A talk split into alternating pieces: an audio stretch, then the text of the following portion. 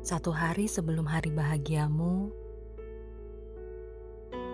kita sempat berjumpa dalam ruang suara. Kita menghabiskan waktu dengan sebuah perbincangan yang membuat kita mendekap dalam tangisan. Malam itu kamu bilang bahwa masih ada aku di hatimu. Bahwa aku yang masih kau harapkan untuk berada di sampingmu.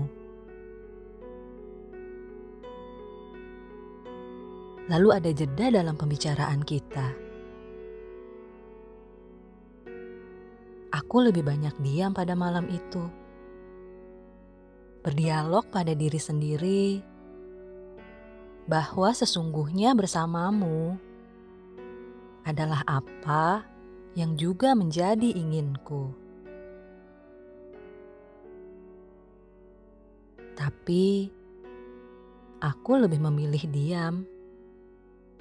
Aku tak ingin memberatkan langkahmu untuk meninggalkanku.